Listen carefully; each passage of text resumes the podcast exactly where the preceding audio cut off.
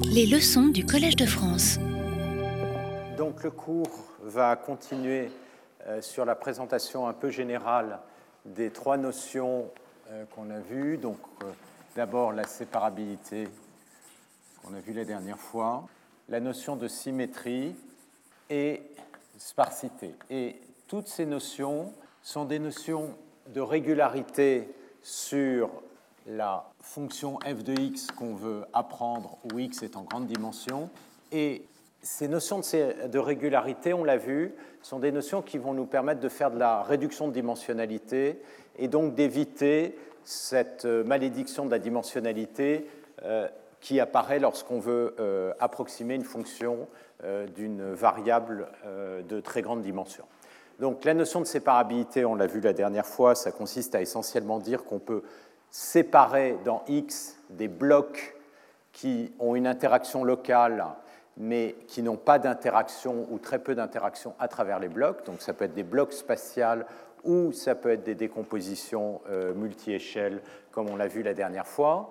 La symétrie, sur laquelle maintenant je vais revenir, euh, met en jeu une idée très différente. Euh, l'idée de la symétrie, c'est qu'on va regarder les invariants de f, c'est-à-dire on va regarder les transformations des données x. Alors, je vous rappelle que x est paramétré par une variable u. u, bah, c'est par exemple les coordonnées spatiales pour une image, u1, euh, u2, ou ça peut être le temps euh, pour un signal euh, comme ceci. Donc, on a une fonction x de u, c'est une fonction, et donc on a une fonction d'une fonction, d'une certaine manière, c'est une fonctionnelle où x de u, c'est un tableau euh, de nombres. Et l'idée, c'est que euh, cette fonction qu'on veut approximer, qui va nous donner la réponse à notre question, eh bien, elle a des invariants. Encore une fois, classification, si on bouge un objet, cet objet ne change pas de nature. Donc, quand on transforme x, on obtient la même réponse que euh, la valeur de f sur le x original. Donc ça veut dire que cette fonction, si on regarde ces lignes de niveau, oméga t, c'est l'ensemble des x tels que f de x égale t, eh bien ces lignes de niveau ne sont pas changées par l'action de cette transformation G, et on va définir la notion de groupe de symétrie, c'est l'ensemble des transformations telles que ceci est vrai pour tout x appartenant au support de f. D'accord? Donc, c'est l'ensemble des transformations qui laissent f invariant. Et on a vu, c'est une structure de groupe, c'est-à-dire composition de symétrie est une symétrie. Il y a une notion d'inverse, l'élément neutre, évidemment, c'est l'identité, et puis c'est associatif. Donc, on a eu ici une structure de groupe, et euh, on a vu le gros avantage d'avoir une connaissance sur un tel groupe de symétrie, c'est qu'ensuite, au lieu de regarder l'ensemble oméga qui est de très grande dimension dans lequel x appartient, on va pouvoir quotienter oméga par le groupe. Qu'est-ce que ça veut dire? Ben, Ça veut dire que si je regarde x ou x transformé par un g qui appartient à mon groupe de symétrie, par exemple une translation, par exemple une déformation, rotation, etc., eh bien, ces deux éléments, du point de vue de f, ils sont équivalents. D'accord? Donc, je peux regarder ce qu'on appelle l'orbite de x par rapport à l'action du groupe. Qu'est-ce que c'est que l'orbite? L'orbite, c'est l'ensemble des x, des euh, transformations de x par n'importe quel élément du groupe. Alors, par exemple, quel genre de groupe on va considérer? Les groupes euh, très simples. Euh, par exemple, dans, euh, dans le séminaire qu'on avait vu, plutôt qui nous ont été présentés la dernière fois lors des prix, par exemple, je me souviens pour les problématiques d'image médicale, un des premiers problèmes qui était très important, c'était de renormaliser les images parce qu'il y a des variations d'intensité. Ça veut dire quoi? Ça veut dire si on prend une image où on change par un facteur multiplicatif l'intensité de l'image, eh bien, le diagnostic médical, évidemment, va être le même. Donc, c'est quoi la transformation ici? Bah, C'est tout simplement la transformation qui, à x, va associer... Alors, je vais paramétrer la transformation par une variable θ plutôt que par g pour que ce soit plus clair. Donc, ça va être une valeur θ fois x. C'est-à-dire je change l'amplitude, c'est ce qu'on appelle le groupe multiplicatif, je change l'amplitude de x. Bon, bah, si je change l'amplitude de x pour un diagnostic médical, f de x dont je change l'amplitude ou f de x, ça va être pareil. D'accord? Donc ça, c'est un groupe de symétrie. Donc ça, euh, c'est le groupe multiplicatif. Euh, un autre groupe, et alors là, c'est tout simple, θ est dans R, donc c'est un groupe qui a une seule variable.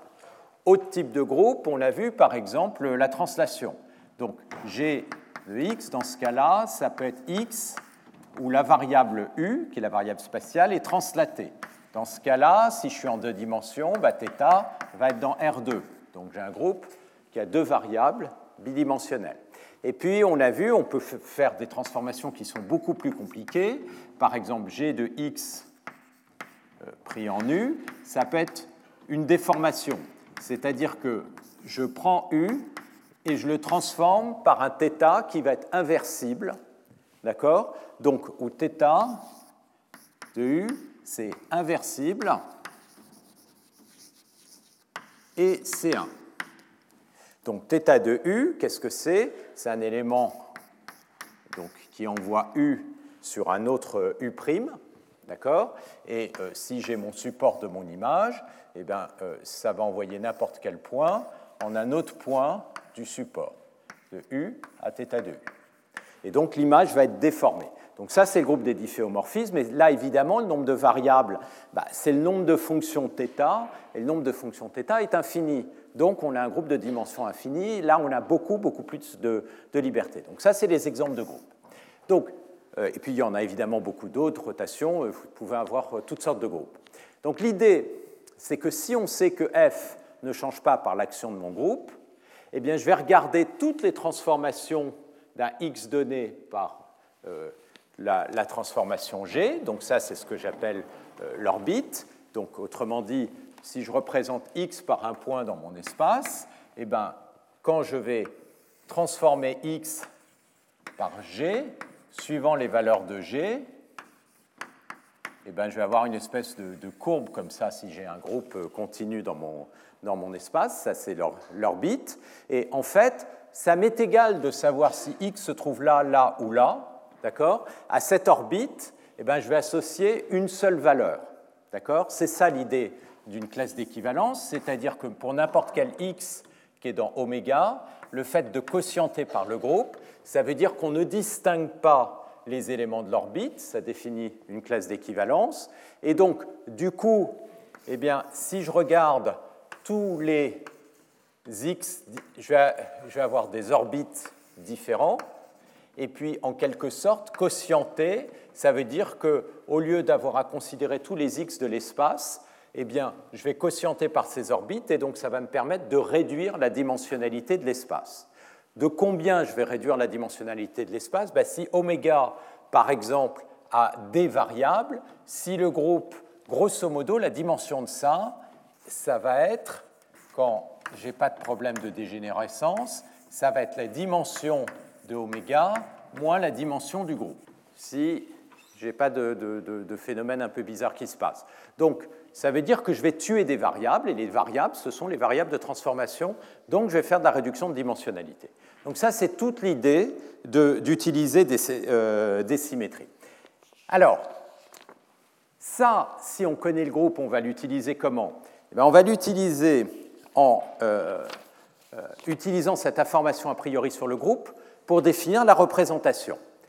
Souvenez-vous que la fonction f de x, comment je vais la définir? Je vais définir une représentation phi de x, et puis ce que je vais faire, c'est que je vais calculer le produit scalaire avec un W. Autrement dit, la dernière couche, par exemple, si phi de x c'est juste la dernière couche du réseau de neurones, eh bien, je vais faire une combinaison linéaire, ça c'est un produit scalaire, des oméga k, les différentes valeurs sorties par les différents euh, neurones. Donc ça, c'est un classificateur linéaire à partir d'une représentation phi de x.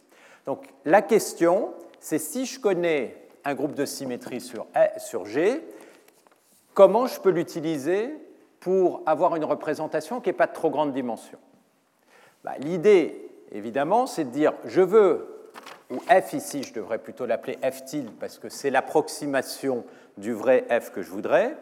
Pour que f tilde soit une bonne approximation de f de x, ce que je vais faire, c'est que je vais imposer les mêmes invariants. D'accord? Donc je voudrais que euh, f tilde de gx soit égal à f tilde de x pour tout g dans mon groupe de symétrie. Et comment on peut obtenir ça? Ben, En imposant évidemment que la représentation ait les mêmes invariants. OK. Donc ça, c'est la première idée euh, euh, naturelle qui vient à l'esprit. Alors, il y a grosso modo deux cas.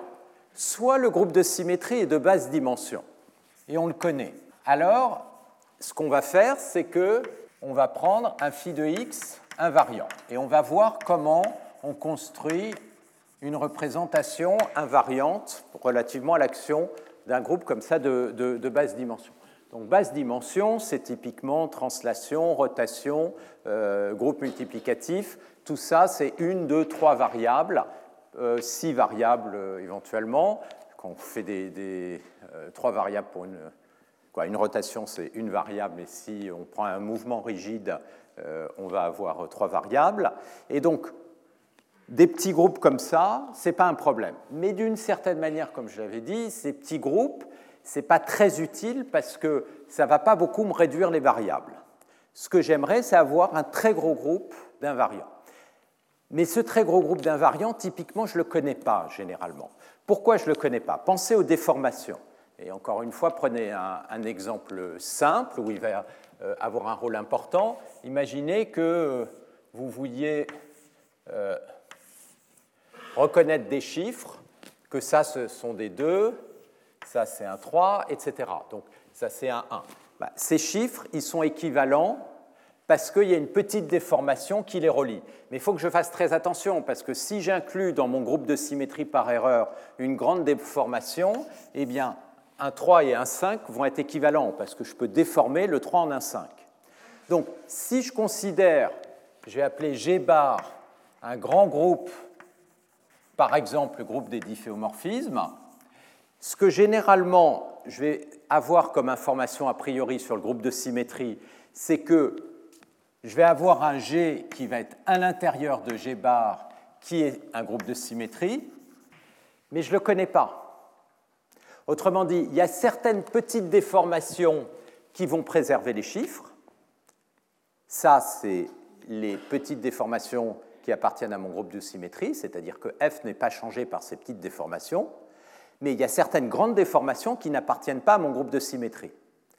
Et avant de connaître le problème, ben, en fait, là, je suis dans un cas où je ne connais pas les, symétries. Tout ce que je sais, c'est qu'on a une, information partielle, et cette information partielle, elle dit que le groupe de symétrie appartient, en tout cas je peux en chercher un, à l'intérieur d'un assez grand groupe, et il va falloir le trouver. Alors comment on peut utiliser Donc là, du coup, ça veut dire quoi? C'est que ça veut dire qu'il va falloir faire un apprentissage. Autrement dit, le groupe, on ne le connaît pas. Donc on n'est pas dans ce cas-là, il va falloir l'apprendre. Donc comment on va l'apprendre? On va l'apprendre à travers le W ici. Quand on fait une classification linéaire, eh bien, on a la représentation dans le, dans le cas classique qui a été définie, et ce qu'on apprend, c'est les poids de la classification. Donc c'est ces paramètres, autrement dit, c'est ce vecteur W ici. Et l'idée, c'est que on ne va pas imposer que phi de x soit invariant par déformation, parce que sinon ça me tue tout mon problème, je vais faire des erreurs énormes. Je vais imposer quelque chose de beaucoup plus faible, on va voir, qui est une forme de linéarisation des déformations, et ensuite les, invariants spécifiques qu'il va falloir tuer je vais les apprendre à travers l'apprentissage du W, c'est-à-dire des poids de régression linéaire. Donc là, c'est un peu plus subtil parce que d'une certaine manière, on apprend les invariants ou les symétries, on les apprend à travers le choix du régresseur ou du classificateur. D'accord? Donc c'est ça qu'on va voir. Mais avant de commencer par là, de voir ça, je vais commencer par le petit 1, c'est-à-dire le cas simple où on a un groupe qui est de basse dimension, comment on fait pour créer un invariant? Alors, la manière traditionnelle de faire ça euh, souvent en maths, va pas être la bonne pour euh, ce cas-là. Donc, l'idée, la plupart du temps qu'on utilise en maths, c'est ce qu'on utilise, pas, pas, systématiquement, mais disons l'idée la plus simple, c'est la notion d'invariant canonique. Donc, l'invariant canonique, c'est un mot pédant pour parler de quelque chose de très intuitif qui consiste à dire la chose suivante j'ai mon orbite, d'accord, c'est-à-dire toutes les, transformations de x par les éléments de mon groupe. Ça, c'est l'orbite de x. Et l'idée, c'est que à n'importe quel élément de cette orbite, je vais associer un élément de référence, un x0. Évidemment, tous les éléments de l'orbite peuvent s'écrire comme x est égal à un certain je peux l'écrire en fonction de G0, X0. Autrement dit, X0 va être, je peux l'obtenir à partir de X en, choisissant bien ce G0. L'idée ici, ça va être de faire en quelque sorte un recalage ou une renormalisation.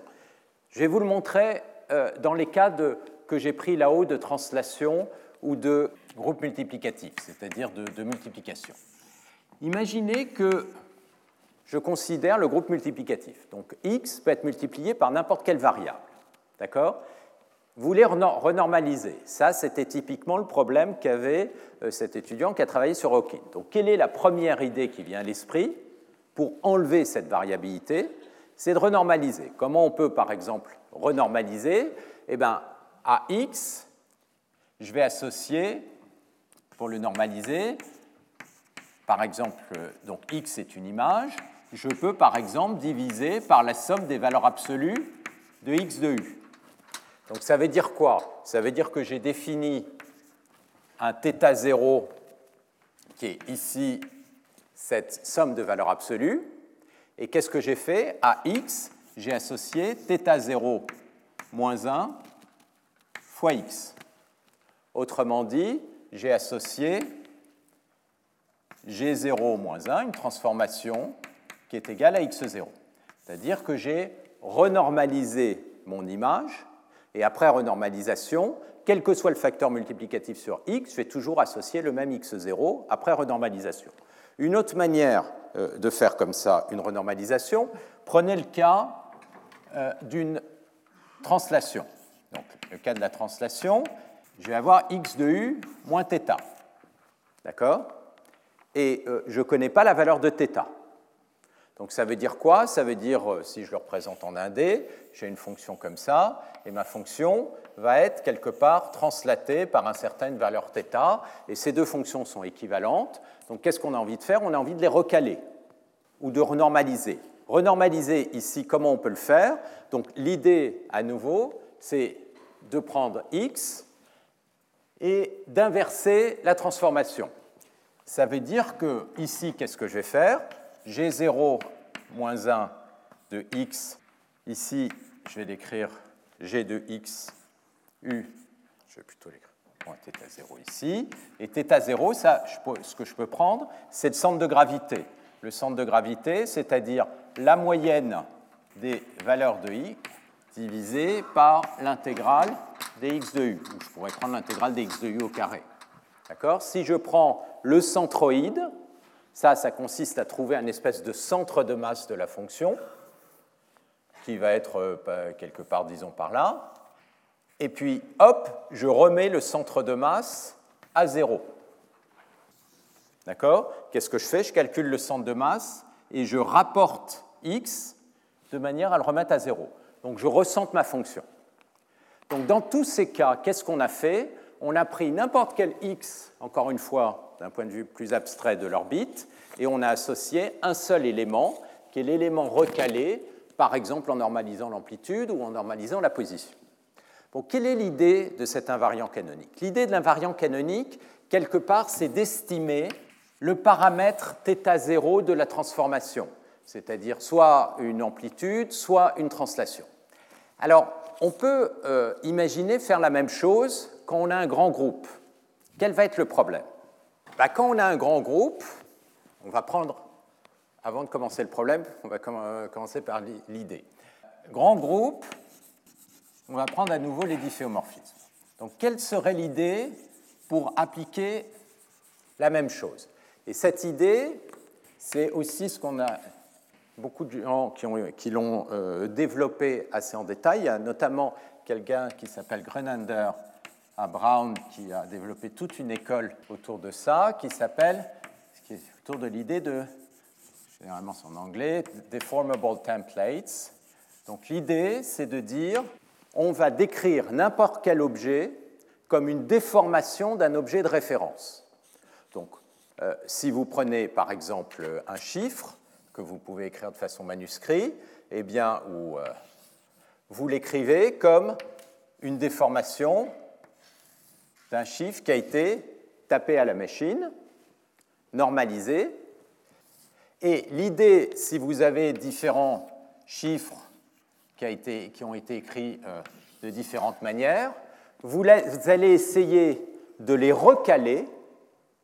Les recaler, ça veut dire quoi? Ça veut dire trouver la déformation qui va vous amener de là à là, éventuellement de là à là ou de là à là, et de choisir la bonne déformation en disant vous voulez une petite déformation. Alors, l'idée qui est derrière, c'est donc d'estimer la déformation par rapport à une forme de référence. Alors, ça, ça va marcher quand vous avez des problèmes simples. Et encore, ça va commencer à devenir compliqué, comme par exemple des chiffres. Là où ça marche très bien et c'est très utile, c'est notamment dans le domaine de l'imagerie médicale. En imagerie médicale, vous avez par exemple, le, vous voulez définir l'atlas du cerveau. Vous prenez différents cerveaux qui ont été euh, euh, mesurés par exemple par IRM, ça va vous donner euh, des configurations qui sont semblables. Il y a les mêmes aires de, de cerveau dans les différents cerveaux, sauf que c'est déformé parce qu'on peut être plus ou moins grand, les aires ont pu se développer un peu différemment. Et donc, on va essayer de tout recaler pour définir un atlas de référence qui serait l'atlas d'un cerveau de référence. Ça permet de comparer des cerveaux différents. OK, dans tous ces cas-là, ça marche bien parce qu'on a des points de référence.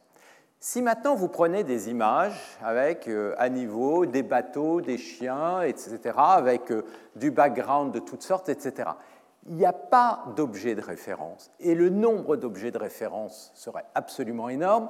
Et calculer toutes les déformations qui permettraient d'aller euh, d'une image aux différents objets de référence demanderait une quantité de calcul absolument énorme. Donc on voit, ça explose totalement parce que calculer une déformation, ce n'est pas calculer un paramètre, c'est calculer une fonction qui va bouger tous les points de l'image de manière à obtenir l'objet de référence.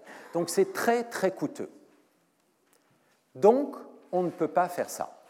Autrement dit, on ne peut pas calculer un invariant canonique. Et l'idée va être plutôt de se dire, mais de toute manière, cette déformation, on s'en fout, puisque le seul but, c'est de dire que les deux points sont équivalents. Donc plutôt que d'essayer de la calculer, on va essayer de l'éliminer. Et donc directement de calculer un invariant.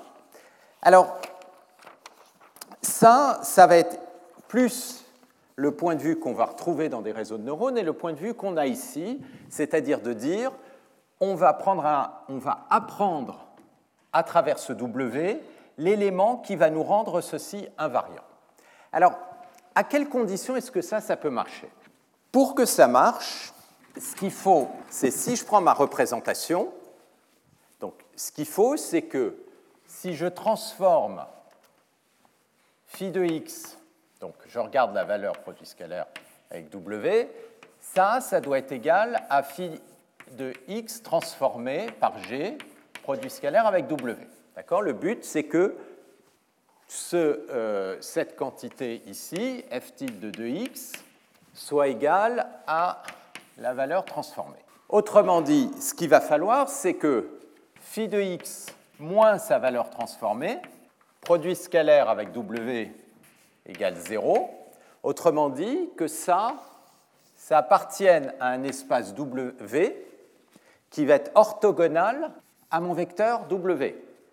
Donc autrement dit, ce qu'il va falloir, c'est que si je regarde mes différents euh, phi de x, eh bien, lorsqu'ils vont bouger par l'action de mon groupe sur mon orbite, et ce qu'on va typiquement faire, c'est qu'on va prendre des petits g, parce que sinon, on verra, on n'arrivera pas à linéariser, eh bien, ce qu'on espère, c'est que pour n'importe quel x, ça va rester dans cet espace V, de manière à ce que si mon vecteur W est orthogonal, eh bien, tout ce que euh, je vais voir, ces transformations, essentiellement, je ne vais pas les voir. Et donc, je vais avoir un invariant. Donc, tout le problème, ça va être de s'assurer que ceci appartient à un espace linéaire, et donc, en quelque sorte, ça veut dire qu'il va falloir linéariser l'action du groupe, se débrouiller pour que ça bouge dans un espace qui devienne quasiment linéaire. Et si on peut linéariser l'action du groupe, alors un simple opérateur linéaire va nous permettre de calculer l'invariant, et donc on ne va pas avoir à, à calculer exactement quelle va être la déformation. Donc, on va voir comment on fait ce genre de choses. Alors, pour ça, je vais revenir. Donc, je vais travailler sur les déformations parce que c'est vraiment le groupe qui va jouer au premier ordre le rôle le plus important et c'est celui qu'on connaît, que ce soit pour les images, parce que les images, quel que soit l'objet qu'on voit, va être déformé à cause de la distance, de la perspective et du fait que bah, les objets eux-mêmes sont déformés. C'est pareil pour la voix. Euh, le conduit vocal, les différents types de voix, ça correspond à des déformations du conduit vocal qui va induire une déformation sur le son. Puis si vous parlez vite ou lentement, eh bien, ça induit une déformation, etc. Donc c'est des transformations qui sont euh, euh, très fondamentales. Et donc on va voir qu'est-ce que ça veut dire de linéariser une petite déformation.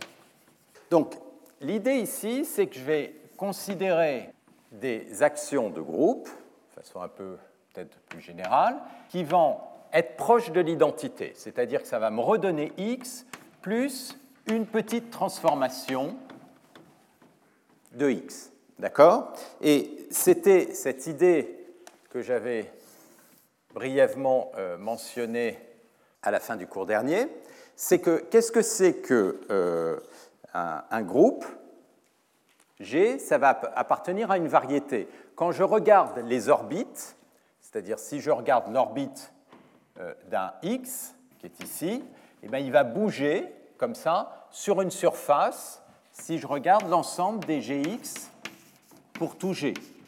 Et la dimension de cette surface, c'est la dimension du groupe, d'accord? Et plus la surface est, plus mon groupe est de grande dimension, plus la surface est grande parce que j'ai beaucoup de degrés de, variabilité pour bouger x, d'accord? Maintenant, la propriété importante d'un groupe de Lie, des groupes qu'on va considérer, c'est ce sont des surfaces qui sont des surfaces différenciables. Ça veut dire quoi? Ça veut dire que je peux définir le plan tangent ici. D'accord? Et qu'est-ce que c'est qu'une petite déformation ou un petit élément du groupe? C'est un élément qui va pouvoir être approximé par la tangente. D'accord? Si je me place sur le plan tangent, bah, la transformation ici n'est pas très loin de la transformation sur la tangente. Ces transformations sur la tangente, comme ceci, c'est ce que j'avais mentionné, qu'on appelle l'algèbre de Lie, c'est les générateurs du, groupe. Le point qui est important, c'est que la transformation sur la tangente, eh ben, je suis sur un espace linéaire, donc j'ai une transformation qui est complètement linéaire. Le groupe, ce qui est compliqué, c'est que c'est quelque chose qui va me bouger sur une surface très non linéaire, alors que là, je vais bouger sur une surface linéaire. Si je bouge sur une surface linéaire, chouette, je vais rester dans globalement des espaces linéaires, et donc je vais pouvoir calculer des, des éléments qui sont orthogonaux. Donc, L'idée, c'est d'identifier, de voir quelle est la nature de cette transformation linéaire, par exemple, si on prend une déformation.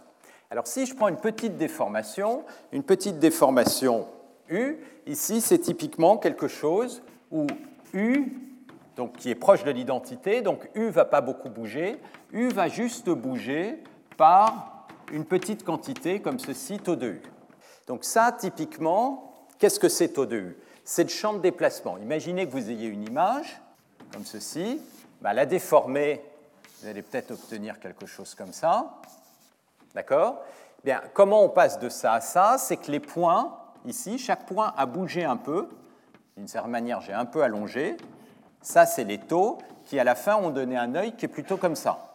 Donc, les points de mon image, qui sont les U, ils vont bouger, d'accord? Par ce champ de déplacement taux de U. Donc ça, c'est l'idée, c'est que dans un groupe de difféomorphismes, l'algèbre de Lie, c'est-à-dire le plan tangent, bouger le long d'un difféomorphisme, si je bouge un tout petit peu, en fait, ça revient à impliquer un petit champ de déplacement.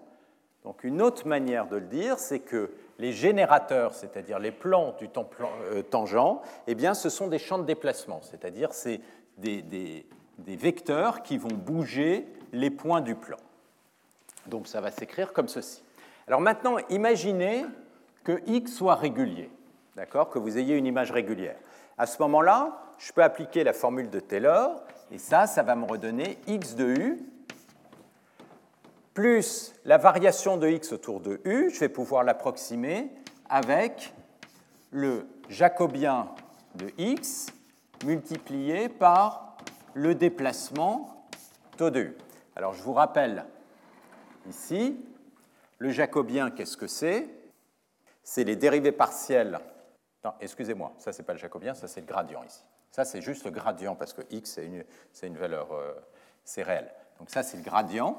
Donc ça, c'est la dérivée de u de, x par rapport à la première coordonnée u1 et la dérivée de x par rapport à u2. D'accord? Taux de u, c'est en fait u, encore une fois, comme je suis en deux dimensions, ça a deux variables. C'est deux coordonnées. Je bouge de taux 1 et je bouge de taux 2. D'accord? Donc, comment on bouge x? Eh bien, on bouge x dans la direction de taux, et ça, ça va être la transformation élémentaire, donc de, transformation euh, du point x. Alors, pour un peu mieux comprendre la nature de ces déformations, et ça, ça va être important pour comprendre comment créer des invariants et comment les linéariser, je vais un peu plus développer cette expression. Donc je vais prendre x de u, donc que j'ai bougé de taux de u. Et là, je vais me placer dans un cadre un peu plus général où je permets à taux de u d'être une translation potentiellement assez grande, mais de pas beaucoup déformer l'image. C'est-à-dire, je me permets de translater l'image. Si vous prenez un chiffre, bah, sa position peut changer complètement, mais pour que ce soit toujours un 1, il faut que la déformation soit pas trop grande.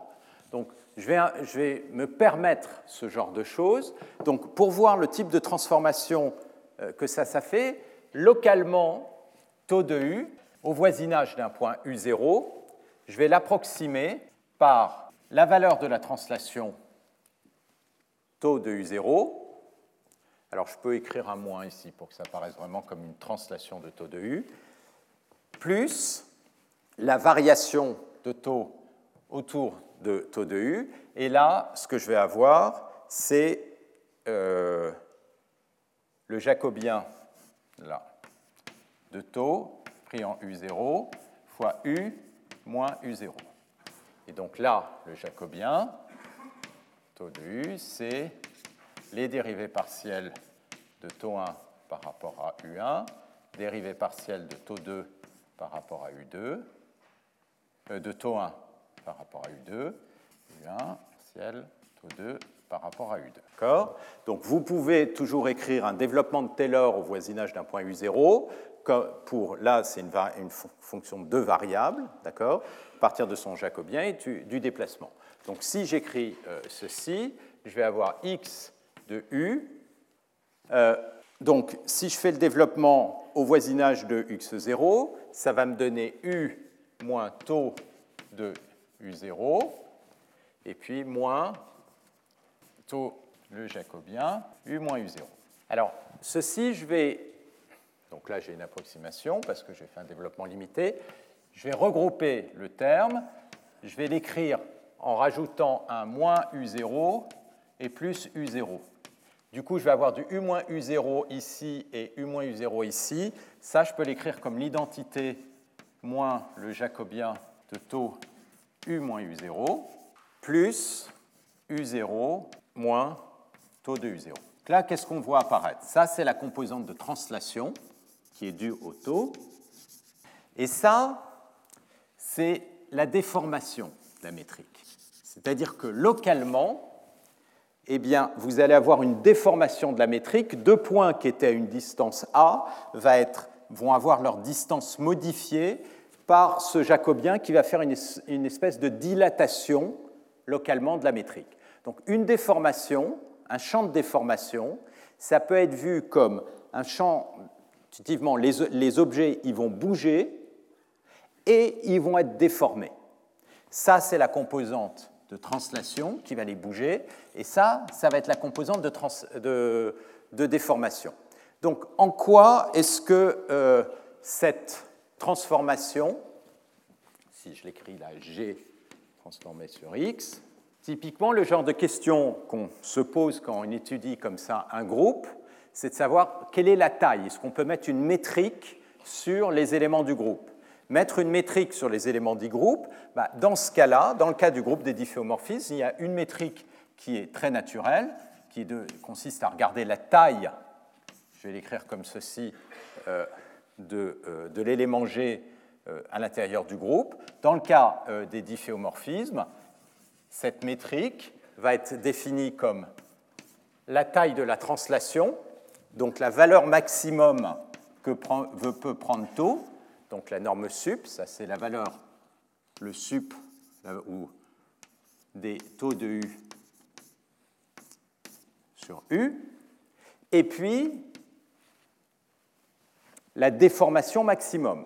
Et la déformation euh, maximum ici, on va considérer des petites déformations, c'est-à-dire on va supposer que cet opérateur-là, il est toujours plus petit que l'identité. Donc la norme, sinon euh, cet opérateur euh, excusez-moi, U moins taux de U n'est pas inversible, donc euh, je n'ai pas un difféomorphisme. Donc, petit difféomorphisme, on impose que la norme de, autrement dit, la plus grande, la norme de cet opérateur du, jacobien est plus petite que 1. Et là, on va, ce que je vais écrire comme ceci, norme sup, qu'est-ce que c'est? Ça, c'est le sup sur U de la norme du jacobien en termes de norme d'opérateur, d'un opérateur de, taille 2. Donc, l'idée, c'est que la taille d'une déformation, c'est grosso modo la taille maximum de la translation et la déformation maximum qui est induite sur la métrique locale. OK? Donc ça, c'est ça une déformation. Et c'est comme ça qu'on peut euh, mesurer une déformation. Alors, une déformation très élémentaire, par exemple, ça peut être, si je choisis pour taux de U, une petite déformation, epsilon fois U. Donc epsilon fois U, qu'est-ce que ça fait? Ça, fait une simple dilatation. La taille de euh, ceci, bah là, la composante de euh, epsilon, le, gradient de U dans ce cas-là, ça va être epsilon fois l'identité, le jacobien, et donc ça, ça va être égal à epsilon. Donc ça, c'est la petite déformation la plus simple, c'est une simple euh, dilatation. D'accord? Mais l'idée, évidemment, c'est que quand vous avez un difféomorphisme quelconque, bah, suivant les endroits, vous pouvez faire une déformation qui est différente, et donc vous avez un nombre de degrés de liberté absolument énorme. Là, j'ai mis une déformation uniforme euh, pour tous les points. OK. Donc, maintenant, ce que j'ai envie, c'est de me débrouiller pour que ceci linéarise mes déformations. Alors qu'est-ce qu'il va falloir que euh, je fasse pour ça? Et sur ce chemin, qu'est-ce qu'on est en train d'essayer de faire? On est en train d'essayer de construire des conditions sur la représentation. Et ce qu'on verra, c'est que ces conditions vont nous amener à des choses qui ressemblent effectivement à des réseaux de neurones et des problématiques de séparation d'échelle. Alors, quelle est l'idée? L'idée, c'est que phi de x moins phi de gx, ce que ici g de x, je vais me placer dans le cas où c'est simplement x plus une petite transformation, d'accord? Que je vais euh, essayer de linéariser. Donc j'ai quelque chose euh, qui va être euh, proche de l'identité. Et donc, qu'est-ce que je, je, vais vouloir écrire? Ce que je veux, c'est exprimer phi de x moins phi de gx. Et pour calculer ça, ce que je vais faire, c'est un développement limité de phi de gx. Donc ça, ça va être phi de x moins phi de x plus la petite transformation. D'accord? Et là, ce que je vais faire, c'est un développement de Taylor en disant ça, c'est quoi? Bah, C'est à peu près la valeur de phi au point x plus la transformation induite par cette petite transformation de x par taux. Donc, je dois prendre la valeur de la fonction en un point x qui a été un peu transformé. C'est toujours la, même idée. Comment on fait pour calculer ça? Ben, La formule de Taylor me dit il faut que je calcule le Jacob, ça va me donner la valeur de phi, plus au premier ordre, je prends le jacobien de ma fonction phi en x et je l'applique à la petite transformation, c'est-à-dire en taux x. Et donc là, je vais avoir phi de x moins ceci. Et donc ainsi moins, près, ce que j'obtiens, c'est ceci. Ça, ça disparaît. D'accord? Et donc, dire que l'ensemble V est linéaire, ce qu'il va me falloir, ça va être quoi l'ensemble V? Maintenant, on peut l'identifier au premier ordre. Si G, je me restreins à des petites transformations, eh bien, ça va être tout simplement l'ensemble de ces éléments, c'est-à-dire les transformations dans la direction de tau x de phi, ce qui est donné par le jacobien appliqué à ceci, ceci pour tout x sur le support de f, et pour tout taux qui va être un générateur de h. Donc qu'est-ce qui est inconnu dans ce problème? Ce qui est inconnu dans ce problème au départ, on ne connaît pas, euh, connaît pas le groupe de symétrie. Excusez-moi, le groupe de symétrie, je l'ai appelé G. Donc on ne connaît pas le générateur. Autrement dit, on ne connaît pas cet espace. Mais en calculant le vecteur W qui est orthogonal à cet espace, que l'on optimise dans la classification, on calcule un invariant et indirectement on identifie cet espace. On identifie cet espace, donc ça veut dire qu'on identifie à travers le W les générateurs, donc on identifie un sous-groupe qui va être le groupe de symétrie. Alors pour que ça, ça marche, il faut quand même une chose qui est importante, il faut que je puisse calculer cette espèce de formule de Taylor, et pour ça, ça va être possible si phi de x est régulier, autrement dit, là, il faut que phi soit différenciable, relativement à l'action du groupe, notamment de taux x, autrement dit des générateurs. C'est-à-dire que si je bouge x un peu par mon générateur, il faut que phi de x bouge pas trop pour que je puisse euh, écrire un développement de Taylor. D'accord? Alors ça, ça a l'air de rien, mais en fait, c'est tout le problème. Tout le problème, ça va être de construire des représentations qui vont être régulières relativement aux symétries potentielles, aux transformations potentielles qu'on va vouloir tuer. Parce que si elles sont régulières, alors tant que j'ai une petite transformation, hop, je peux la linéariser. Mais pour ça, il va falloir s'assurer que phi de x est régulier relativement à cette transformation. Et donc, ça veut dire quoi régulier? Alors, on aimerait que ce soit, par exemple, différenciable. On peut l'affaiblir, cette condition différenciable. La forme la plus faible, juste au-dessous, c'est de dire que phi est Lipschitz. Parce que si. Alors, qu'est-ce que ça veut dire que phi est Lipschitz?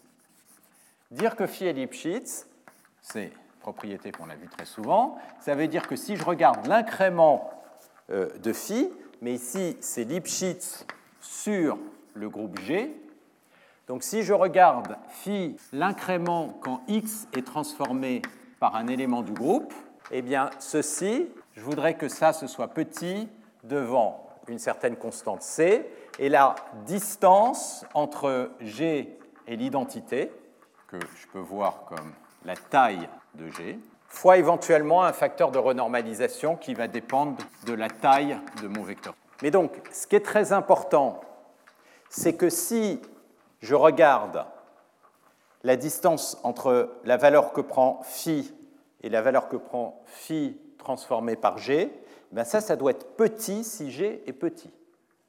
Autrement dit, ça doit être de l'ordre de la taille de g. Quand on a une fonction qui est Lipschitz, on sait qu'elle a des dérivées partielles et que toutes les dérivées partielles sont bornées par la constante c. Autrement dit, en dimension infinie, on, on parle de dérivées de gâteau, mais l'idée c'est qu'on a des dérivées partielles. Et ça, ça va nous suffire pour établir le genre de formule de Taylor euh, dont on va avoir besoin. Donc le problème qu'il va nous falloir garantir, c'est qu'on va avoir ce type de stabilité. Autrement dit, je répète, on ne connaît pas le groupe de symétrie. Donc on ne peut pas créer les invariants, d'autant plus que c'est très compliqué de, trouver des invariants canoniques comme ça. Donc qu'est-ce qu'on fait? On linéarise et au moins on essaye d'éliminer les petites transformations. Linéariser, ce n'est possible que si ma fonction est Lipschitz. Et si ma fonction est effectivement Lipschitz, eh ben, je vais bien avoir une formule de linéarisation au premier ordre.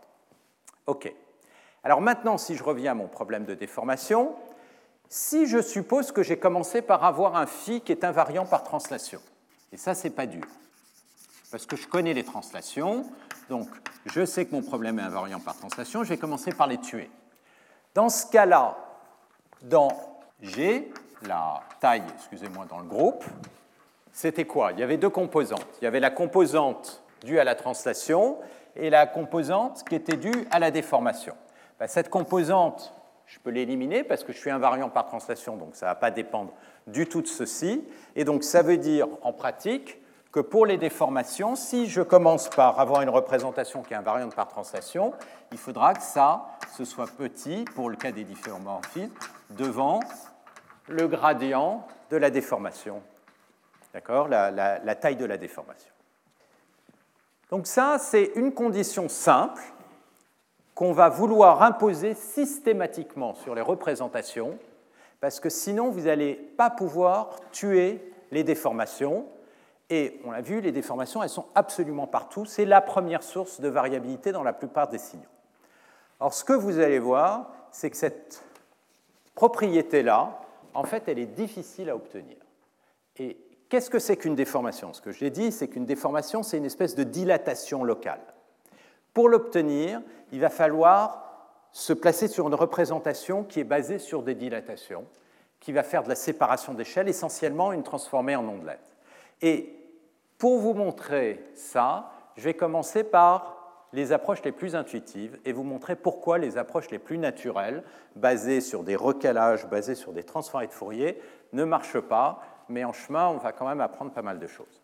Donc, ça, ça va être à nouveau une des propriétés qui va faire que on va se retrouver sur des structures qui sont typiquement, qui ressemblent à des réseaux de neurones.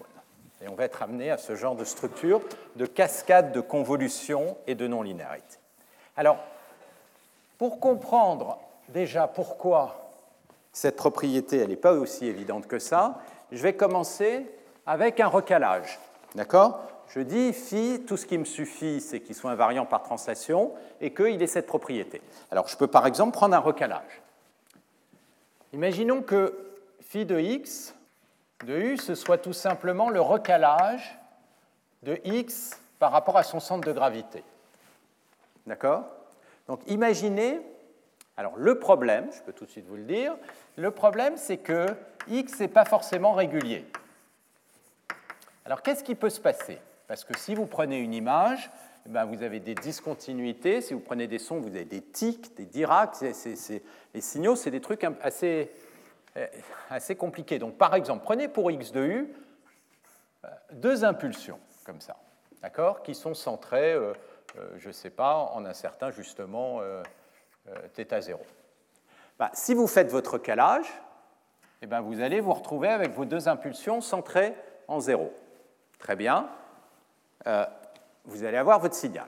Maintenant, imaginez que vous n'ayez pas simplement une translation, mais que vous ayez aussi une déformation. la déformation la plus simple, imaginez que, par exemple, x soit déformé par epsilon. Donc on va avoir x de 1 moins epsilon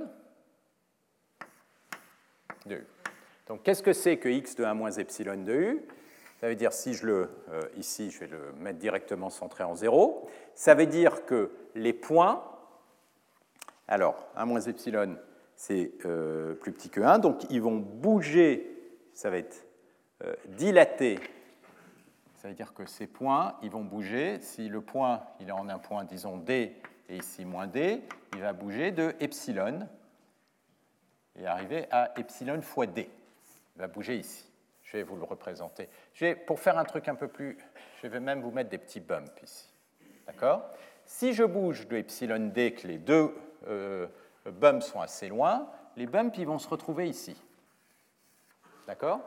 Avec une petite déformation, les bumps ils peuvent bouger beaucoup l'un par rapport à l'autre s'ils sont loin l'un de l'autre. Parce que de combien ils bougent? Ils bougent de epsilon fois 2D, l'un relativement à l'autre. Donc maintenant, si vous regardez la distance entre phi appliqué à x moins phi à x qui a été déformé, et vous regardez bêtement la norme de la distance, ben, ça va consister à regarder la distance entre ces deux fonctions. Mais ces deux fonctions, elles ne se recouvrent pas. Donc la distance entre ces deux fonctions, eh ben, en l'occurrence, ça va vous donner deux fois la norme de chacune des fonctions. Donc ça va vous donner la norme de la première fonction plus la norme de la deuxième fonction déformée. Et donc, ce n'est pas petit, c'est aussi grand que ça peut l'être. C'est-à-dire que bien que la déformation intuitivement était petite, parce que f est régulier, après déformation, ça, ça peut-être la même tête que ça, mais si vous calculez bêtement la distance comme ça, la différence, elle n'est pas petite, elle est très grande. Le problème, c'est que les irrégularités, autrement dit les hautes fréquences, elles sont très instables par déformation. Et donc si vous faites ce recalage comme ceci, eh bien, vous allez obtenir une représentation qui est certes invariante par translation, mais pas du tout stable par déformation. Et c'est pour ça que ça ne suffit pas de faire des recalages pour faire de la reconnaissance si vous n'êtes pas capable de compenser pour les déformations. Alors ok, ça, ça ne marche pas comme invariant. Ça ne marche pas parce que ça, définit une représentation phi de x qui n'est pas euh, stable par déformation. Qu'est-ce qu'on peut faire d'autre? Alors, un autre invariant. Alors, il y a un invariant qui est très naïf, qui consiste à dire, voilà, là j'ai mon orbite, c'est l'ensemble des transformations de x par tous les éléments de mon groupe, d'accord? Et j'ai besoin d'avoir quelque chose qui est invariant. Ce que je vais imposer, c'est que l'invariant soit linéaire. Autrement dit, soit une transformation linéaire des Gx. OK? Donc, une espèce de combinaison linéaire comme ceci. Si vous voulez faire une combinaison linéaire en multipliant par des poids pour n'importe quel G sur l'orbite, si vous voulez faire une combinaison linéaire qui est invariante, ben, vous n'avez pas le choix, il faut faire une moyenne. Parce que si vous permutez de G, eh bien, la valeur doit être la même donc ce, que vous vérifiez, c'est ça, c'est invariant. Si et seulement si, je vous laisse le vérifier formellement, c'est une ligne, les alpha g sont constants. Autrement dit, qu'est-ce que vous allez faire? Vous allez tout simplement faire la moyenne des transformations de votre le long de l'orbite. Donc à l'orbite, vous allez associer la moyenne. Alors, si vous prenez le cas encore une fois des translations, ça, ça va me donner, euh, comme Gx, c'est x translaté par θ, ça va être la somme sur toutes les translations possibles. Donc, autrement dit, vous prenez votre image et vous lui associez sa moyenne. Là, la moyenne, il a rien. C'est parfait. C'est complètement invariant par translation. D'accord? Si vous le prenez en indé, vous avez un signal qui est comme ça, ok, et vous lui associez sa moyenne. Donc si ça, ça se translate, la moyenne, elle ne va pas bouger, j'ai bien un invariant. Si ça, ça se déforme, pas de problème, ma moyenne, que vous la dilatiez, ça ne change rien. Donc je vais bien avoir quelque chose qui va être invariant par translation et complètement stable par déformation. Mais le problème, le problème, c'est que j'ai perdu toute l'information. D'accord? En associant un signal sa moyenne, j'ai perdu toute l'information. Alors que l'énorme avantage de l'invariant canonique que j'avais décrit là-haut, c'est que j'ai perdu aucune, j'ai gardé le maximum d'informations. Comme j'ai un représentant sur euh, l'orbite, je peux complètement caractériser l'orbite. Là, tout ce que je connais, c'est la moyenne. J'aurai beaucoup d'orbites différentes qui ont exactement la même moyenne. Autrement dit, je prends deux images totalement différentes. typiquement, les moyennes vont être à peu près aux alentours de euh, euh, le niveau de gris moyen, alors que les images n'ont rien à voir. Donc, ça, c'est beaucoup trop naïf. C'est beaucoup trop naïf, sauf que ce qu'on peut faire, c'est raffiner cette idée.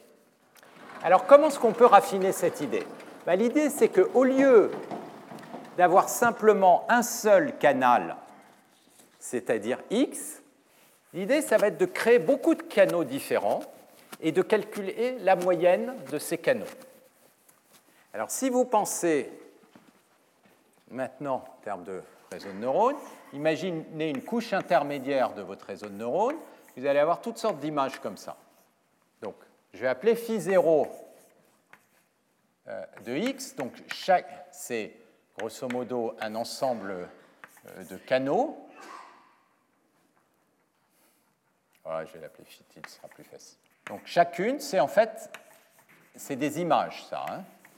Ça, c'est les phi k de x. X était au départ, et puis vous avez eu toute une série de, couches, par exemple, et vous avez obtenu un vecteur d'image. D'accord? Phi k de x, c'est une image. Alors, si vous avez comme ça, non pas un seul x, mais plein de petites images comme ça, l'idée c'est de se dire, bah, euh, donc j'ai mon euh, phi tilde, je vais le rendre invariant. Comment est-ce que je vais le rendre invariant Eh bien, je vais prendre ces valeurs en x, et je vais les moyenner par translation.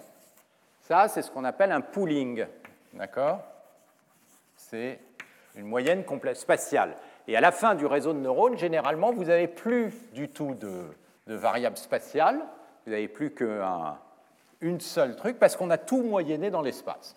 Donc imaginons qu'on fasse ce genre de choses. C'est-à-dire on a une représentation intermédiaire, et puis on la moyenne spatialement, donc on fait ce genre de choses. D'accord? C'est-à-dire qu'on prend chacune de ces images et on la, on, moyenne sur euh, les translations. Si je réécris ça de façon un peu plus formelle, ça, ça veut dire que euh, qu'est-ce que j'ai fait? J'ai pris mon phi tilde de, de x et puis je l'ai transformé par, parce que là j'ai fait une translation, et puis j'ai fait une somme sur tous les éléments du groupe. Alors, Question, est-ce que ça c'est invariant Alors je peux appeler ça maintenant phi de x. C'est la moyenne de toutes mes transformations.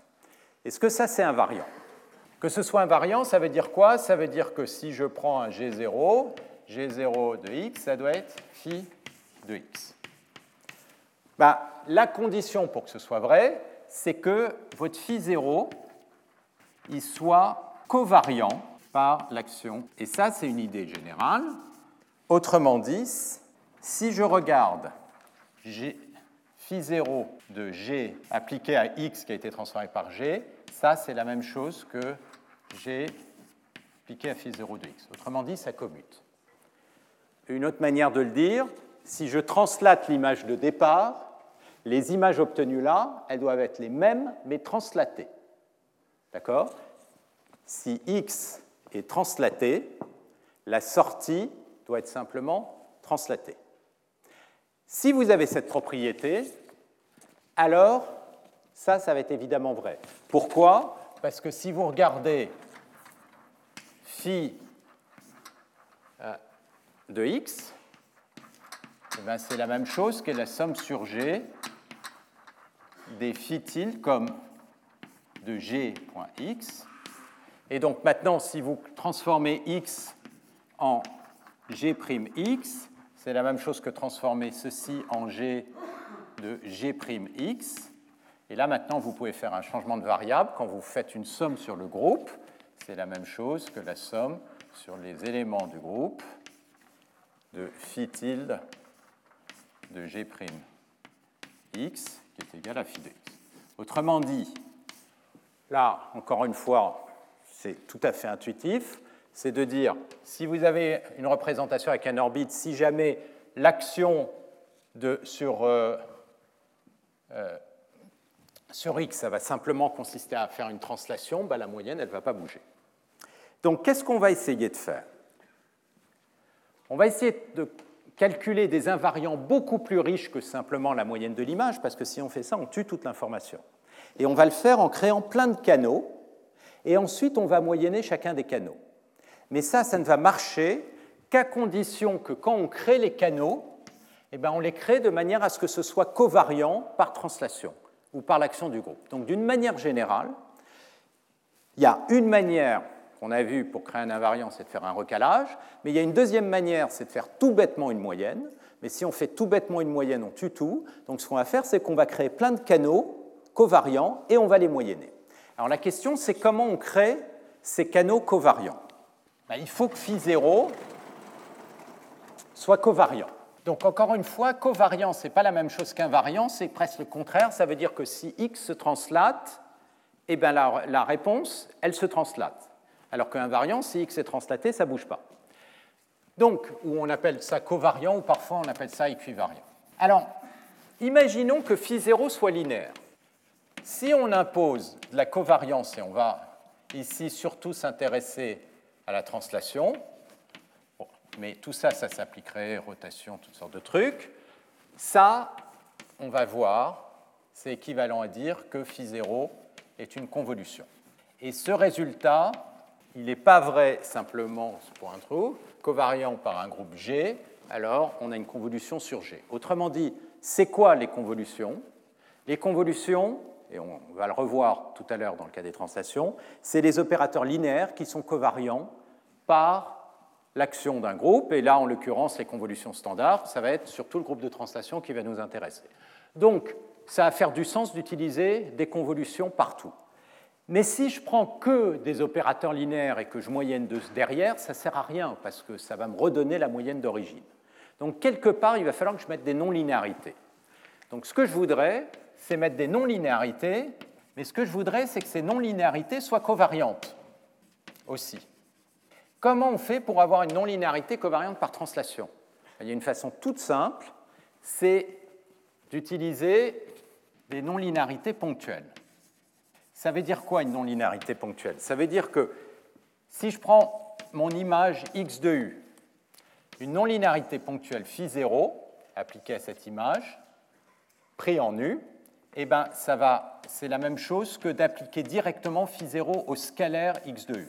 Et typiquement, la non-linéarité la plus classique qu'on utilisera, c'est le relu, c'est tout bêtement max de x de u et de 0. Ça, c'est une non-linéarité ponctuelle. Chaque valeur, je prends simplement la, valeur, la partie positive. Ou alors, une sigmoïde. Tout ça sont des transformations ponctuelles. C'est évident que si maintenant vous translatez x, eh ben, toutes ces transformations ponctuelles, elles vont être translatées. Donc maintenant, vous avez deux types d'opérateurs, les convolutions et les, euh, et les, transformations ponctuelles qui sont covariantes par translation. Donc si maintenant vous les cascadez l'une après l'autre, eh bien, le résultat va toujours être covariant par translation. D'accord? Donc un réseau de neurones convolutionnel, c'est une série d'opérations, convolution, non-linéarité, convolution, non-linéarité ponctuelle, qui va vous donner un résultat qui est toujours covariant par translation. Et donc, si à la fin vous faites un pooling, vous allez avoir des choses qui sont invariantes par translation. Mais vous allez avoir plein de canaux, et comme vous avez gardé plein de canaux, ce que vous espérez, c'est que vous avez gardé suffisamment d'informations, cette fois-ci, pour bien approximer f de x. La question qui va se poser, on voudrait s'assurer qu'on a bien choisi ces convolutions, etc., pour que le résultat doit être stable, doit linéariser les déformations. Parce que, encore une fois, le but, ce n'est pas simplement d'avoir un invariant par translation, mais on veut aussi et surtout linéariser les déformations. Bah, ce qu'on va voir, c'est que ça, ça met quand même des contraintes sur les opérateurs de convolution. Il ne faut pas que ce soit n'importe quoi. Et notamment, on va tomber sur la structure multi-échelle en cascade, convolution sous échantillonnage, convolution sous échantillonnage, qui est une structure euh, multi-échelle. Donc ça, c'est pour, encore une fois, et c'est vraiment nécessaire pour obtenir cette stabilité. Donc ça, ça va être toute une partie du cours, ça va être de comprendre ça, et donc le passage euh, par euh, les éléments d'analyse harmonique. Et la dernière propriété, c'est la sparsité. Donc j'ai dit, il y a trois propriétés importantes pour faire de la réduction de dimensionnalité. Et c'est des notions qui ne sont pas forcément immédiates, donc ça vaut le coup de prendre quand même un peu de temps.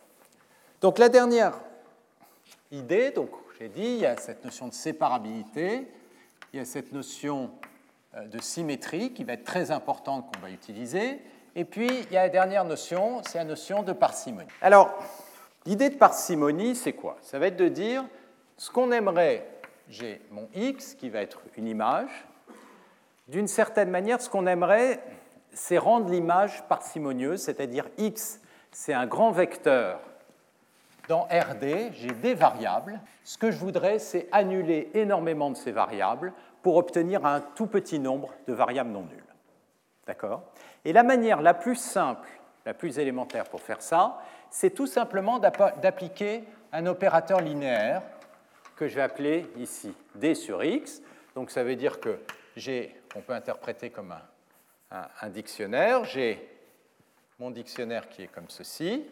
J'ai mon vecteur x qui est comme ceci. Le dictionnaire, je vais avoir un certain nombre d' de vecteurs et chaque vecteur est de dimension d. Alors, et les vecteurs, c'est les lignes du dictionnaire. Alors, comment je vais les appeler Les lignes du dictionnaire? Euh, je vais les appeler, OK, Y, non, Y euh, pas, Z. C'est ah, des lignes. L, les différentes lignes M. Et ça, c'est mon vecteur X. Donc, qu'est-ce que ceci me sort? Eh bien, ça me sort le produit de la ligne par le vecteur, donc les produits scalaires entre les différents éléments de mon dictionnaire, et puis mes différentes lignes et mon X. Et je vais avoir un nombre d' de vecteurs dans le dictionnaire. Ces lignes, imaginez-les, là on est en train de faire des produits scalaires, c'est en quelque sorte des... Euh, naïvement on peut voir ça comme des features, des, des patterns élémentaires. Ce qu'on prend, c'est x, on le projette sur ce pattern élémentaire. D'accord? Et ce qu'on aimerait, c'est que la plupart de ces coefficients soient quasiment nuls. Alors, c'est possible de prendre une image et de la comprimer et de créer plein de coefficients qui sont quasiment nuls. Mais vraiment, pour les rendre nuls, ce qu'il faut, généralement les coefficients ne sont pas strictement nuls, il faut faire un seuillage. Alors comment on fait un seuillage? Ben Là, on va utiliser à nouveau le relu. Si je prends une valeur A que je veux la seuiller, je vais introduire un biais. D'accord? Ça, relu, c'est-à-dire c'est max de A moins lambda et de 0. Je suppose que lambda est positif, c'est mon seuil. Et ben ça, ça va être 0 si A est plus petit que lambda, et puis A moins lambda, évidemment, si A est plus grand que lambda. Autrement dit, ça fait un seuil de niveau lambda. Donc si je prends ça et que derrière, je mets un relu avec un seuil lambda, ça je vais l'appeler relu de lambda, que je l'applique sur d fois x, ben là, toutes les coordonnées, ça va quoi? Elles vont être quoi? Ça va être le relu appliqué à mes produits scalaires mes lignes, produit scalaire avec x. Et là, ce que je peux espérer, c'est que j'ai beaucoup de coefficients nuls. Et si lambda est très grand, je vais éventuellement avoir énormément de coefficients nuls. Qu'est-ce que je suis en train de faire? Je suis en train de tuer les petites structures. Les petites structures, petites au sens où elles ne corrèlent pas beaucoup avec les vecteurs, les patterns de mon dictionnaire. Et qu'est-ce que j'espère? Eh bien, ce que j'espère, c'est que si je reconstruis x à partir de ceci, alors d est inversible. Imaginez, et on va, dans tous les cas, on va commencer par des choses simples. Donc t va être un pseudo-inverse, comme le nombre de, lignes est plus grand que le nombre de colonnes, donc un, inverse à gauche, qu'on appelle le pseudo-inverse. D'accord? Bah, L'idée, c'est de dire que si je regarde la valeur de la fonction en x, ou si je regarde Évidemment, ça, c'est la même chose que si j'applique le pseudo-inverse sur dx, parce que ça, c'est x. Ben, ce que j'espère, c'est que ça, ça va être la même chose après un seuillage qui m'a énormément sparsifié. Ce seuillage, c'est une espèce de débruitage. Qu'est-ce qu'on est en train de faire en faisant ça? En quelque sorte, on est en train d'enlever du clutter. Si je veux, par exemple, euh, reconnaître un visage ici, dans cette assemblée, bah, euh, La forme euh, des tables, des sièges, etc., ça m'est complètement égal. Ce que je peux avoir, c'est en quelque sorte un dictionnaire avec plein de visages différents, déformés, etc. Ça, c'est un peu brutal, on verra comment on peut faire mieux. Calculer les produits scalaires. Essentiellement, je ne vais pas avoir de corrélation entre ces visages et les, fauteuils et autres, donc ça va tout me mettre à zéro, mais ce que j'espère, c'est que j'ai suffisamment d'informations parce que comme j'ai dédié mon dictionnaire au visage et que ce que je veux, c'est euh, récupérer un visage, ben je vais pouvoir récupérer l'information, c'est-à-dire la valeur de f de x, quel est le visage. Donc l'idée, c'est que ce n'est pas simplement qu'on suppose que x est parcimonieux, on dit on va tuer de l'information dans x, et de l'information qui n'est pas cohérente par rapport à un dictionnaire, et ce qu'on espère, c'est qu'en construisant bien le dictionnaire, eh bien, on n'a pas affecté la valeur de la fonction, autrement dit, on peut toujours reconnaître à partir de ça. Et quel est l'intérêt? Ben, L'intérêt, c'est que ça, j'ai dit, ça va être un vecteur mais de tous les produits scalaires, mais la plupart des valeurs, elles vont être nulles. Je vais avoir quelque chose comme P, très petit devant D, valeur non nulle. Et c'est ça qu'on appelle une représentation parcimonieuse. C'est une représentation dans laquelle la plupart des coefficients sont nuls. Je ne sais pas où ils sont, ces coefficients non nuls, parce que je ne sais pas quel est le visage exactement, mais je sais que quelque part, j'ai peu de coefficients non nuls. Ben, le fait que vous ayez un vecteur qui soit parcimonieux, ça, ça implique qu'il est de basse dimension. En quel sens? Au sens où on peut représenter, projeter ce vecteur sur un espace avec une matrice aléatoire. Si on prend une matrice aléatoire, on l'applique à ce vecteur qui est sparse, eh bien, on peut récupérer un nombre de coordonnées qui va être de l'ordre de proportionnel à p, à un terme log près, qui est log de d sur p, et qui permet de récupérer le vecteur d'origine. Autrement dit, quand vous avez un vecteur qui est sparse, les coordonnées, elles peuvent bouger, donc c'est quelque chose de très non linéaire. Vous pouvez quand même obtenir une représentation dans un espace linéaire de basse dimension en projetant avec une matrice aléatoire, et la dimension que vous allez obtenir, elle est, elle est proportionnelle à p, à un terme de log près. Autrement dit, vous avez réduit la dimension du problème à p. Donc dès que vous êtes capable de créer quelque chose qui est parcimonieux, créer beaucoup de zéros, de fait, vous réduisez la dimensionnalité du problème, de, la variable. Et donc, un des problèmes dans tout ça, ça va être de comprendre quel va être le dictionnaire D. Et éventuellement, on peut utiliser plusieurs dictionnaires en cascade. Et est-ce que D, il faut l'apprendre? Alors si le problème c'est de reconnaître les visages et que vous ne savez pas ce que c'est qu'un visage à l'avance, vous pouvez imaginer, D, il va falloir l'apprendre.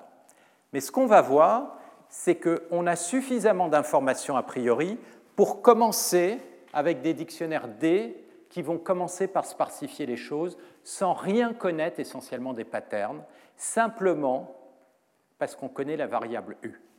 Et donc on va voir qu'on a de l'info a priori pour construire un premier D un premier dictionnaire. Ce n'est pas la fin, ce n'est pas pour dire qu'il ne va pas falloir ensuite apprendre, mais ce premier dictionnaire, on va voir notamment euh, des transformés de Fourier à fenêtre, transformés en ondelettes, ça va nous sparsifier le signal, et typiquement, c'est les premiers filtres qu'on voit apparaître dans ces réseaux de neurones. Donc, ce que je vais faire à partir de maintenant, c'est, on a vu ces trois grandes idées, un peu comment elles s'implémentaient en termes de concepts mathématiques, c'est de montrer pourquoi, simplement en connaissant le fait que x est une fonction d'une variable u et donc qui va nous, de basse dimension, dimension 1, 2 ou 3, qui va nous définir la translation, simplement à partir de ça, on va pouvoir construire ces notions de séparabilité, de symétrie et de sparsité, c'est-à-dire de construction de le dictionnaire D, et au centre de tout ça, qu'est-ce qu'on va voir apparaître L'analyse harmonique, la transformée de Fourier. Donc ça, ça va être le euh, programme du reste du cours. Et je vais quand même commencer pendant les cinq dernières minutes, juste pour euh, euh, donner un peu une idée de ce que ça va être. Voilà, donc encore une fois, les trois concepts importants qu'on va utiliser pour faire de la réduction de dimensionnalité en grande dimension, c'est cela. Et maintenant, on va essayer de voir ce qu'on peut faire sans apprendre, c'est-à-dire simplement en connaissant de l'info a priori. Alors, cette approche-là, c'est l'approche que les gens ont utilisée essentiellement jusqu'à 2010. Hein. Jusqu'à 2010, euh, je donne 2010 parce que c'était à peu près le moment où les deepnet ont commencé à vraiment très bien marcher. Et eh ben, qu'est-ce qu'on faisait? On prenait X et puis on faisait un peu de maths et on mettait un peu d'infos a priori sur le problème. On construisait encore une fois ce vecteur de feature et puis ensuite on faisait essentiellement une régression linéaire. Je caricature, mais c'est euh, essentiellement le cœur de beaucoup d'algorithmes. Bon. Donc on va voir pourquoi effectivement tout ça, ça, fait du sens. Donc, je disais, le point central, c'est qu'on va jouer sur le fait qu'on connaît cette variable U. Et donc, la notion de translation. Translation, plus covariance, ça veut dire on veut de la covariance, ça je l'ai expliqué avant pour pouvoir créer des invariants sur translation. Ça, c'est équivalent à définir des opérateurs de convolution. Donc ça, c'est la première chose que je vais euh, montrer rapidement. Et à partir de la convolution, évidemment, on va diagonaliser la convolution, donc on va tomber sur la transformée de Fourier. Et puis, la transformée de Fourier, ben, on va se rendre compte que, en apparence, c'est génial parce que ça permet d'avoir des invariants par translation qui sont extraordinairement riches en tuant la phase. Et pourtant, personne n'utilise la transformée de Fourier pour faire de la reconnaissance de forme. D'accord? Pourquoi? Deux raisons, on verra. C'est instable par déformation, donc ça ne résout pas le problème de la déformation. Deuxième raison, ce n'est pas du tout, du tout parcimonieux. C'est-à-dire que la transformée de Fourier d'une image, c'est quelque chose qui est totalement délocalisé, tous les coefficients sont non nuls. Donc il va falloir se sortir de Fourier, parce qu'en apparence, Fourier, c'est un peu le, point idéal. Et là, on va aller vers ce qu'on appelle les représentations temps-fréquence. Alors les représentations temps-fréquence ou espace-fréquence, bah, ce qu'on va voir, c'est que ça permet de résoudre les deux problèmes. La première chose, ça va nous permettre de faire de la séparabilité. On va séparer différents domaines spatiaux, donc on va avoir des représentations qui sont locales dans l'espace. Mais surtout, ça va nous permettre d'obtenir de la parcimonie de la plupart des signaux, notamment le son, les, images, etc. Et pour les sons, cette représentation de temps-fréquence, ça donne notamment le spectrogramme, qui est à la base essentiellement de tous les algorithmes de classification. Et puis parmi les représentations de temps-fréquence, on va voir qu'il y en a quand même une qui permet de résoudre le problème de déformation, c'est les ondelettes.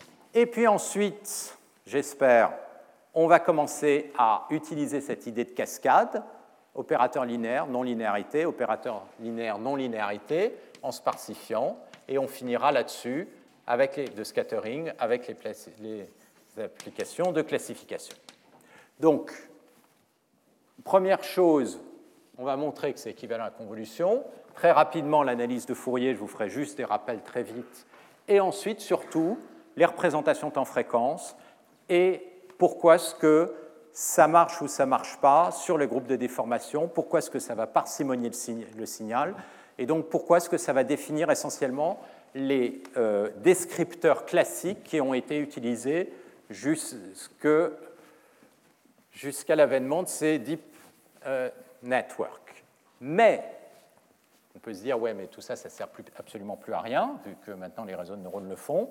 Si, parce que ce qu'on va voir, c'est qu'en fait, les réseaux de neurones, essentiellement, les premières couches, ça fait la même chose, sauf que sur les couches suivantes, ça fait des choses qui sont plus subtiles et qui apprennent. Alors, j'ai peut-être... Oh, il me reste une minute, je vais vous épargner. On va s'arrêter là, et euh, la fois prochaine, on va donc commencer euh, là-dessus. On verra jusqu'où ira le cours hein, cette année, on avance euh, au rythme où on avance.